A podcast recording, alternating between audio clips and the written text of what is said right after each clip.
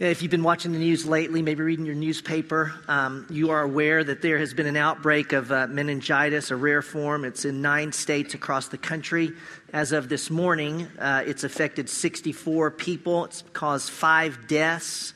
Uh, 29 of those people are right here in Tennessee. Uh, in terms of the diagnosis with meningitis, three in Tennessee have died. Meningitis inflames the lining of the brain, the spinal column. It can be fatal. Uh, the outbreak, in fact, was discovered or pinpointed about two weeks ago by a doctor right here at Vanderbilt who had a patient was not getting well. Noticed some fungal virus in her spinal column and realized she had taken a steroid shot for back pain. Quite common. Relief from the back pain, take a steroid injection. They traced the batch of steroids to a laboratory in Massachusetts, which has been shut down while under investigation, the Tennessee State Health Commissioner noted this that the attack rate of the disease, I didn't know this, but the attack rate is uh, those who you know went to get relief from back pain took the steroid shot. The percentage of those who actually get the fungal meningitis he said is below uh, 100% which is a bit of good news in a very bad news story. And i tell this because i want you to think about something. The very thing that, that these folks who took the, uh, the steroid, the very thing that they thought would relieve their pain, actually carried a microscopic, microscopic fungal disease that exacerbates their pain and, in fact, could kill them. How about that? And I cite the story because when we come to Luke chapter 20, verse 41, turn there in your Bibles if you have them. When we come there, we, we come across, I think, something similar, but on a much greater scale in terms of the pain inflicted, and if I can say it this way, in terms of the attack rate and fatality rate of the disease. It's going to take a little bit of work on our part. We're in Luke chapter 20, verse 41, all the way to 21, verse 4. Take a little bit of work to see, but when we do, my prayer is that we will avoid uh, this particular batch of medicine that's in this text. We'll avoid it like the plague. For to take it, quite frankly, is to die. Contextually, we're at the tail end of a section in Luke that began back in 1945, Luke 1945, where Jesus comes into Jerusalem. He cleanses the temple. Uh, he remains in the temple, and the religious leaders of that day, scribes, Pharisees, Sadducees, they just launch these questions at him, seeking to discredit him. He rebuffs them all. I want you to note what Luke records in verse 40 of chapter 20. He says, For they did not have courage to question him any longer about anything. And when I read that, I want to say, You're dang straight, you know, back off of Jesus. I mean, they keep coming and coming. And you want to go, Enough already. Well, they don't have the courage to ask him any more questions, but Jesus, if I can say it this way, that may make sense in a moment, may not right now. Jesus has the unwavering compassion, even for those who seek to destroy him to ask them a question which could save them. If there's a, a, structure to the text today, it would hang on these three words or these three phrases there's a question, there's a warning, and there's a widow. Okay? If you're taking notes, you want to write that in your notes, you know, write that, you know, in three sections on your notes. There's a question, there's a warning, and there is a widow. Most every New Testament scholar would say that the chapter break on chapter 21 is unfortunate. You know, these chapters were added later. Uh, this is one line of thought because when we get a chapter break, our tendency is, and, and really rightly so in a sense, we go, well, we're on to something new, aren't we? Okay, done with that chapter. Now let's go to the next topic, new paragraph. No. In fact, I'm going to say to you that the key to understanding this particular section of Luke is to determine what the question, the warning, and the widow have in common.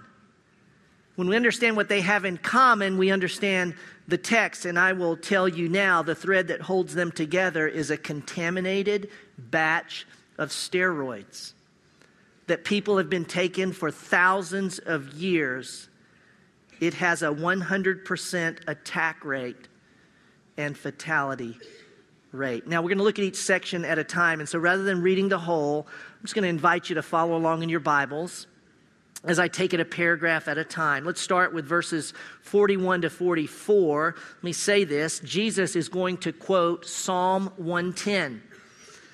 As he quotes it, I'm going to make a comment about it. Our text for today. Then he said, That's Jesus. Jesus said to them, How is it that they, and the they here is, how is it that the religious leaders who've been hammering me with these questions, how is it that they say the Christ is David's son? The Christ is a title for the Messiah, the anointed how, the one that's coming to save us. For David himself says in the book of Psalms, it's interesting that he's going to quote David. They revere David, and rightly so. They're not, they would never hammer David with these questions. They'd never treat David like they're treating him.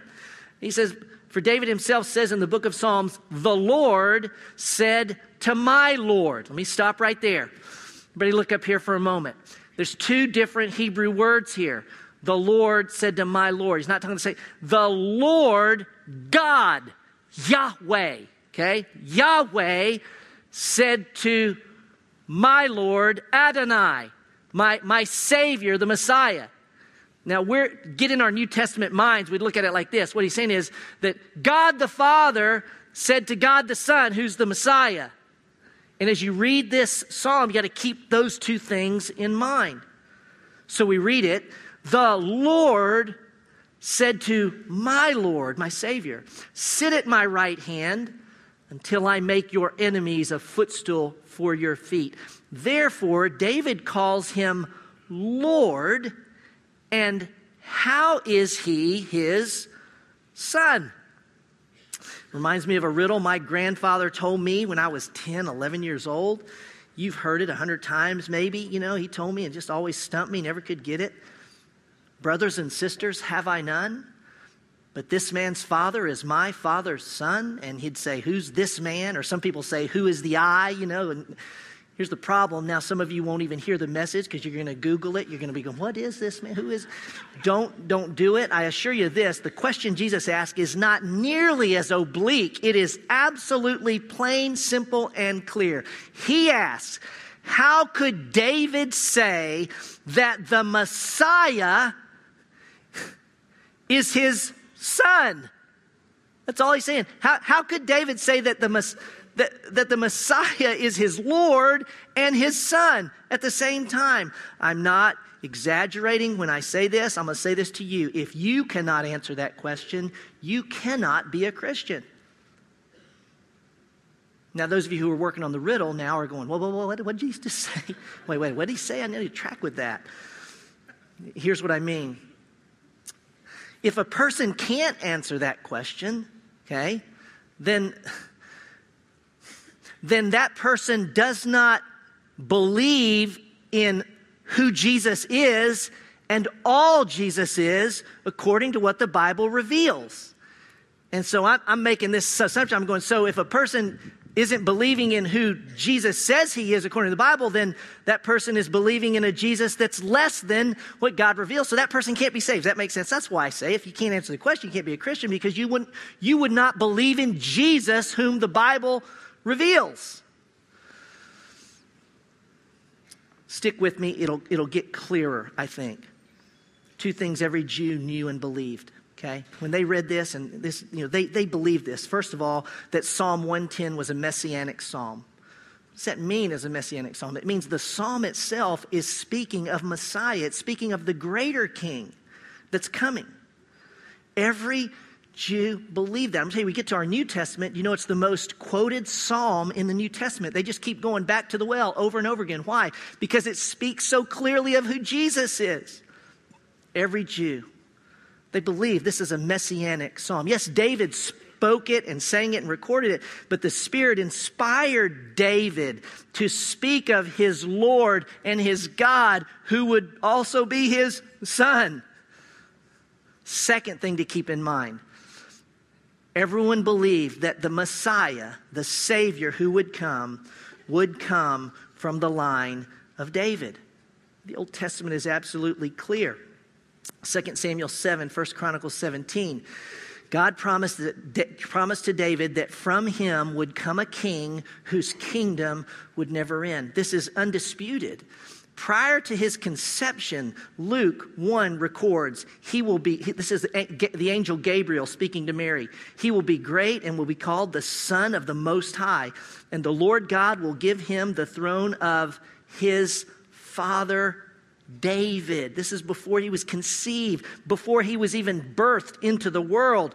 Luke records Joseph also went up from Galilee. This is Luke 2, from the city of Nazareth to Judea to the city of David, which is called Bethlehem. Why did, why did he go to Bethlehem? Because he was of the house and family of who? Of David.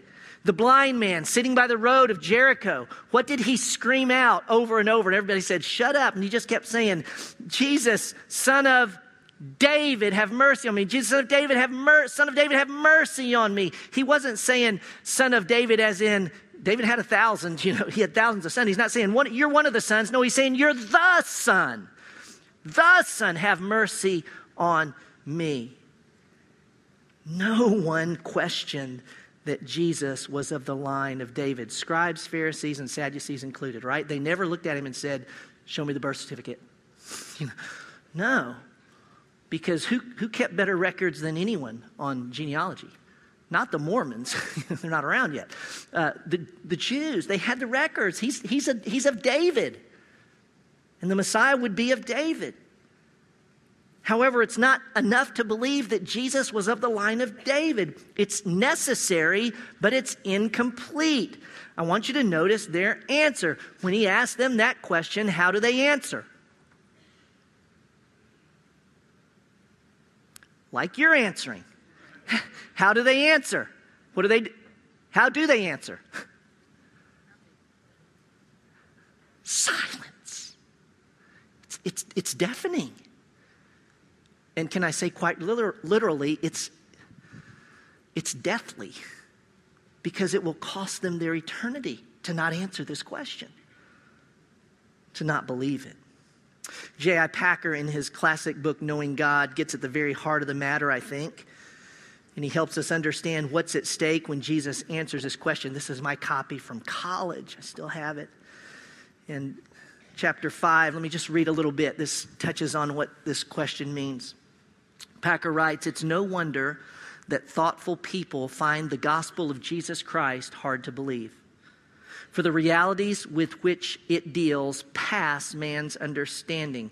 But it is sad that so many make faith harder than it need be by finding difficulties in the wrong places. And he goes on to say, for example, people have difficulty with the atonement he, he, he died in our place. He was a substitute payment for sin. They have, they, have, they have difficulties with the virgin birth. They have difficulties with the miracles he did. They have difficulties with the resurrection. Can't do, can't be, can't be, can't be. He says, but, the, but, but in fact, the real difficulty does not lie in these things at all. It does not lie in the Good Friday message, nor in the message of Easter. The real difficulty lies in the message of Christmas, the incarnation. Listen to what he says. The really staggering Christian claim is that Jesus of Nazareth was God made man, and that he took humanity without loss of deity so that Jesus of Nazareth was as truly and fully divine as he was human. Very insightful. This is the real stumbling block in Christianity. It's here that Jews and Muslims, Unitarians, Jehovah's Witnesses, and many of those who have difficulties with, oh, he couldn't do the miracle. He couldn't have turned the water to wine. He couldn't have walked on water. He couldn't have, he couldn't have rose from the dead. It's here where they come to grief. It is from misbelief or at least inadequate belief about the incarnation that difficulties at other points in the gospel story usually spring. But once the incarnation is grasped as a reality, these other difficulties dissolve. He says the incarnation is in itself an unfathomable mystery, but it makes sense of everything else in the New Testament. Is he not nailing it? When we come to the incarnation and we give that Jesus is fully God and he's fully man. Men and women, when we look ahead and look at everything he did, multiplied the loaves, walking on water, that's peanuts. I mean, the rest of that, like, is Makes total sense that he rose from the dead. It's like, of course, he's God man. That he died. Now that'll make you stop and think. It was our sins that held him there. Let me say it this way in terms of principle. When you give that Jesus Christ was both fully human and fully divine, your battle with him is over. When you, when you give that, your bat, what is there to fight about? Are you going to fight with God? No, the, the battle's over. When you give that he's fully God and fully human. And in our story, they won't give it. We know you're of David. We're just not going to give you this that you're God, even though David said he was the Messiah would be. Jesus goes from this question to a warning. Look at 45 to 47. And while all the people were listening, he said to the disciples, Beware the scribes who like to walk around in long robes and love respectful greetings in the marketplaces, and chief seats in the synagogues and places of honor at banquets, who devour widows' houses, and for appearances, that's a key phrase there, appearances' sake, offer long prayers. These will receive greater condemnation. Jesus is simply saying appearances are, what's the next word I'm going to say? Deceiving. We all know that. Appearances are deceiving. They, uh, the, the religious leaders of the day assumed this that their high standing, which they had, that their wealth, which they had, that because they got the best seats everyone gave them, which they did, all of that was because God approves of us. So, of course, you approve of us because God approves of us because of what we do and how we keep the law. That's how they're living.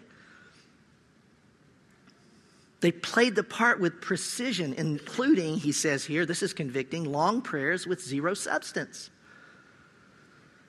Only problem, just like they refused to see what David saw, so they're not going to see what David saw, they also refuse to hear and see what God saw when he picked David. In that familiar passage that most of you will remember, from 1 Samuel. But the Lord said to Samuel when he picked David, For God sees not as man sees, for man looks at the outward appearance. There's that phrase. But the Lord looks at the what? What does he look at? The heart. Not the, not the organ that's beating, but your essence, your soul, your spirit, who you are, that which lives forever within. They looked, they felt, they smelled, they sounded righteous, righteous outwardly. But what's the real condition of their heart? Uh, we don't need an x ray machine. We have the Bible, we have God's disclosure. What does he say about their heart? Look at verse 47 who devour widows' houses. Beneath this beautiful outward appearance, there's a heart that devours widows' houses. What does that mean? How did they devour a widow's house? We don't know exactly how they did it, but that they took advantage of the helpless, that they harmed those who could not help themselves is a fact, historically, and because Jesus said it. He said they did it and they receive greater condemnation. What does that mean? They get greater condemnation. Well, it's certainly uh, a, a hint, or we hear the echo of this in James's comments in James 3:1. Let not many of you become teachers, my brethren, knowing that as such we will incur a stricter judgment. Don't don't do what I'm doing. You know, you don't want to do what Bill and Michael do. You want to be careful because you're going to incur a stricter judgment. I will. What's he saying? He's saying those in authority have a higher accountability. He's saying this when I know the right thing to do and I don't do it, that's bad. But when I know the right thing to do, and I have the power to do the right thing, but I use that power and authority to do the opposite, that's way worse. And it will incur a stricter judgment.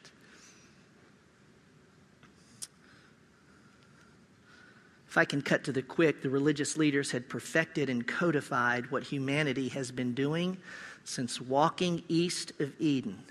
We're still doing it. Attempting to earn righteousness, attempting to gain a right standing by what I do, by obedience, attempting to be right with God, meriting it, earning it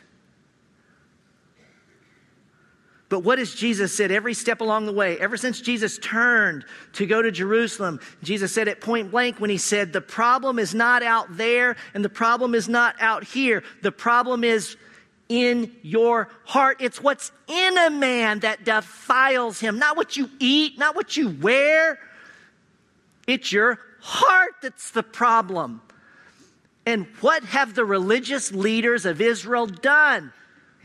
They've taken a relationship with God and they've made it an outward transaction rather than an inward transformation that comes from the inside out. And Jesus says, Don't take the shot, don't take the medicine. Warning. There's a question, there's a warning, then there's a widow. Look at 21, 1 through 4. And he looked up and saw the rich putting their gifts into the treasury.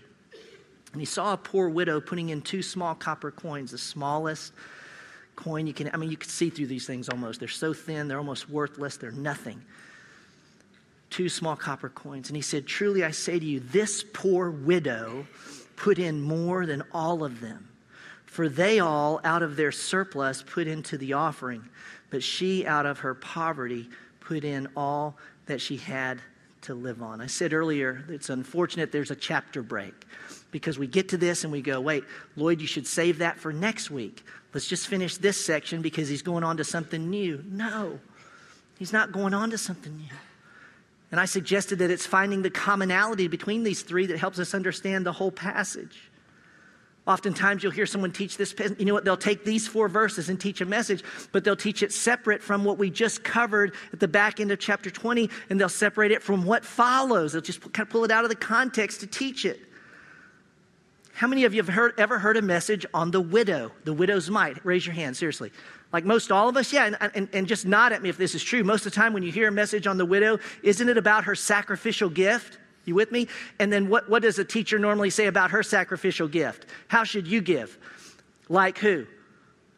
Like, the, yeah, I'm just going, you know, that's what, that's what happens. You know, teach and go, you know, she gave everything she had, and you got to give everything you have. This is, I'm not usually critical of what others teach as a teacher myself, but I came across a message that, I mean, literally just takes, down, takes us down this road. In fact, after I, I, I printed the manuscript, read it. After, the, after this person says that the widow is a model of biblical giving. You, know, you read that and you go, there's a model of biblical giving. This person then goes on to articulate five biblical principles of giving. And then, as the message ended, he said this, and I quote It will require the faith of the widow for us to move to a permanent facility.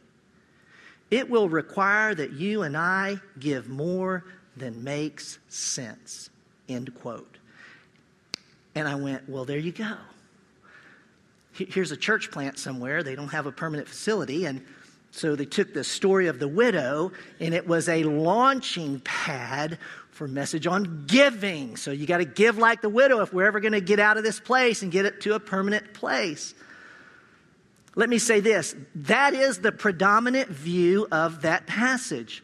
I, I guarantee I've read at least 15 commentaries, multiple sermons on this, and all but two, basic two go, this is a picture of giving. And I'm, and I'm not going to be as dogmatic right now to look at you and go, they're wrong. I'm not going to say they're wrong or that's wrong. Can I tell you this, though? It's not what I believe today. And I say today because the message I just quoted, you actually heard. If you were in the Franklin High School auditorium December 5th, 1999, and I taught you the widow's might, M I G H T. I'm not who I was 12 years ago. I trust that you aren't either. And I want you to know this, you know, this will be the third time I've done this. I want, please understand this. I'm not outing myself in shame. I'm not going to shame. You know, I, it's, it's quite revealing, isn't it, though, that a pastor would have some ulterior motives when he teaches a message. You know, guilty as charged. Uh, do I come with a totally pure motives when I teach? You know, we, we, I can't. I'm not going to throw the baby out with bathwater and say that was no good, but I'm just going to tell you that's not what I believe this is teaching today. And if I can attempt again to make it right, let me try. Look at verse 47. Jesus looked at their hearts and said what their hearts were about who devour widows' houses. Verses 1 through 4, Jesus starts telling the story about a poor widow.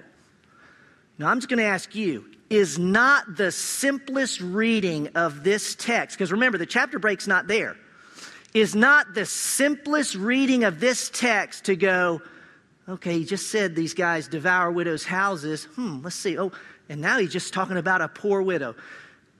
I'm suggesting that the simplest reading is to say, we're talking about the same thing here that they devour widows' houses, and now he's talking about a poor widow. And it says she gave more than all the rich. In fact, she gave her last two cents. And I'm going to ask you this when she did that, does it make more sense to say, well, there you go, that's a model for biblical giving? Or does the simple reading of this text make more sense to say, there's an example of a widow who's just been devoured. Can I suggest to you, this is where I'm at. I think we're just looking, we're watching a widow be devoured. Think about widows in your Bible. Do you ever, do you ever, is there any widow that God looks at her and says, give everything you got and go home hungry? No.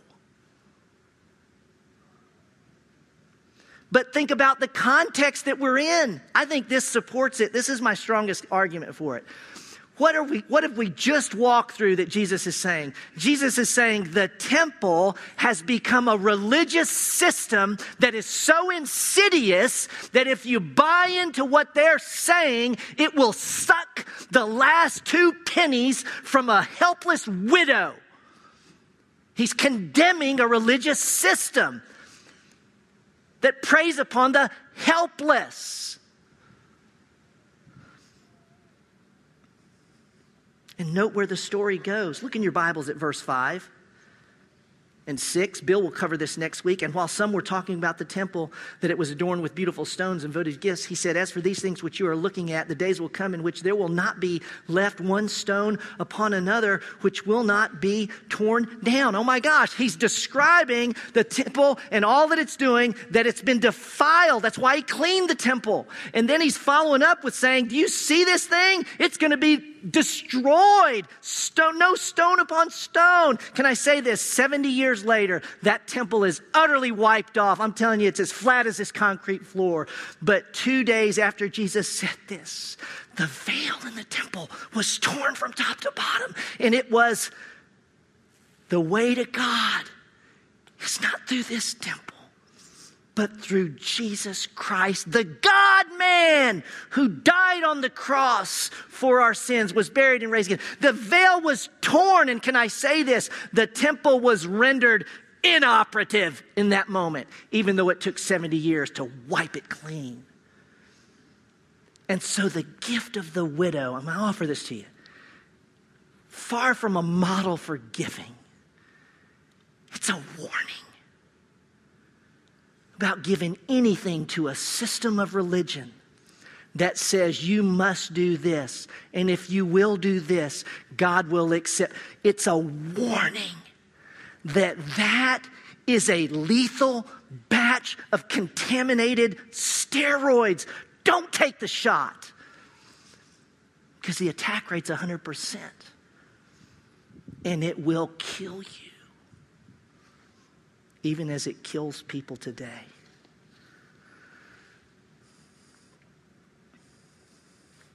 One final fact, if I can give this to you, about the fungal meningitis outbreak. The fungus itself, when they get the shot, it incubates for two to 28 days. So you can go 28 days about your business.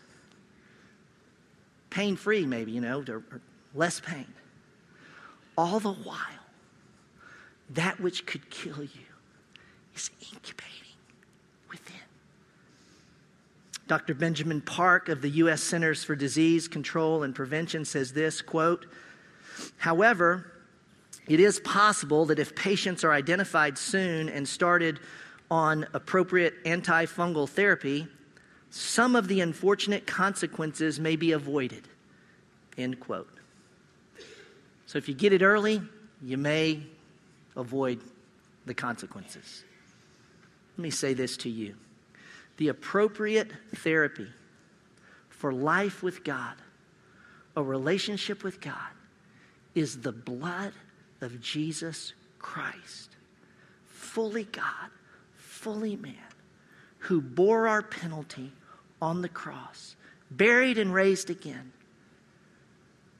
That's the only therapy that'll make you right with God. And can I say, on the authority of God's word, if you take that, if you trust that, it's not that you may avoid the consequences, you will avoid it, guaranteed, 100%. Because Paul says, there is therefore now no condemnation for those who are in Christ Jesus. One last thought on the passage the religious leaders of the day, they love taking the best seat. Let's think about Jesus for a moment. He took the worst seat on the planet Earth.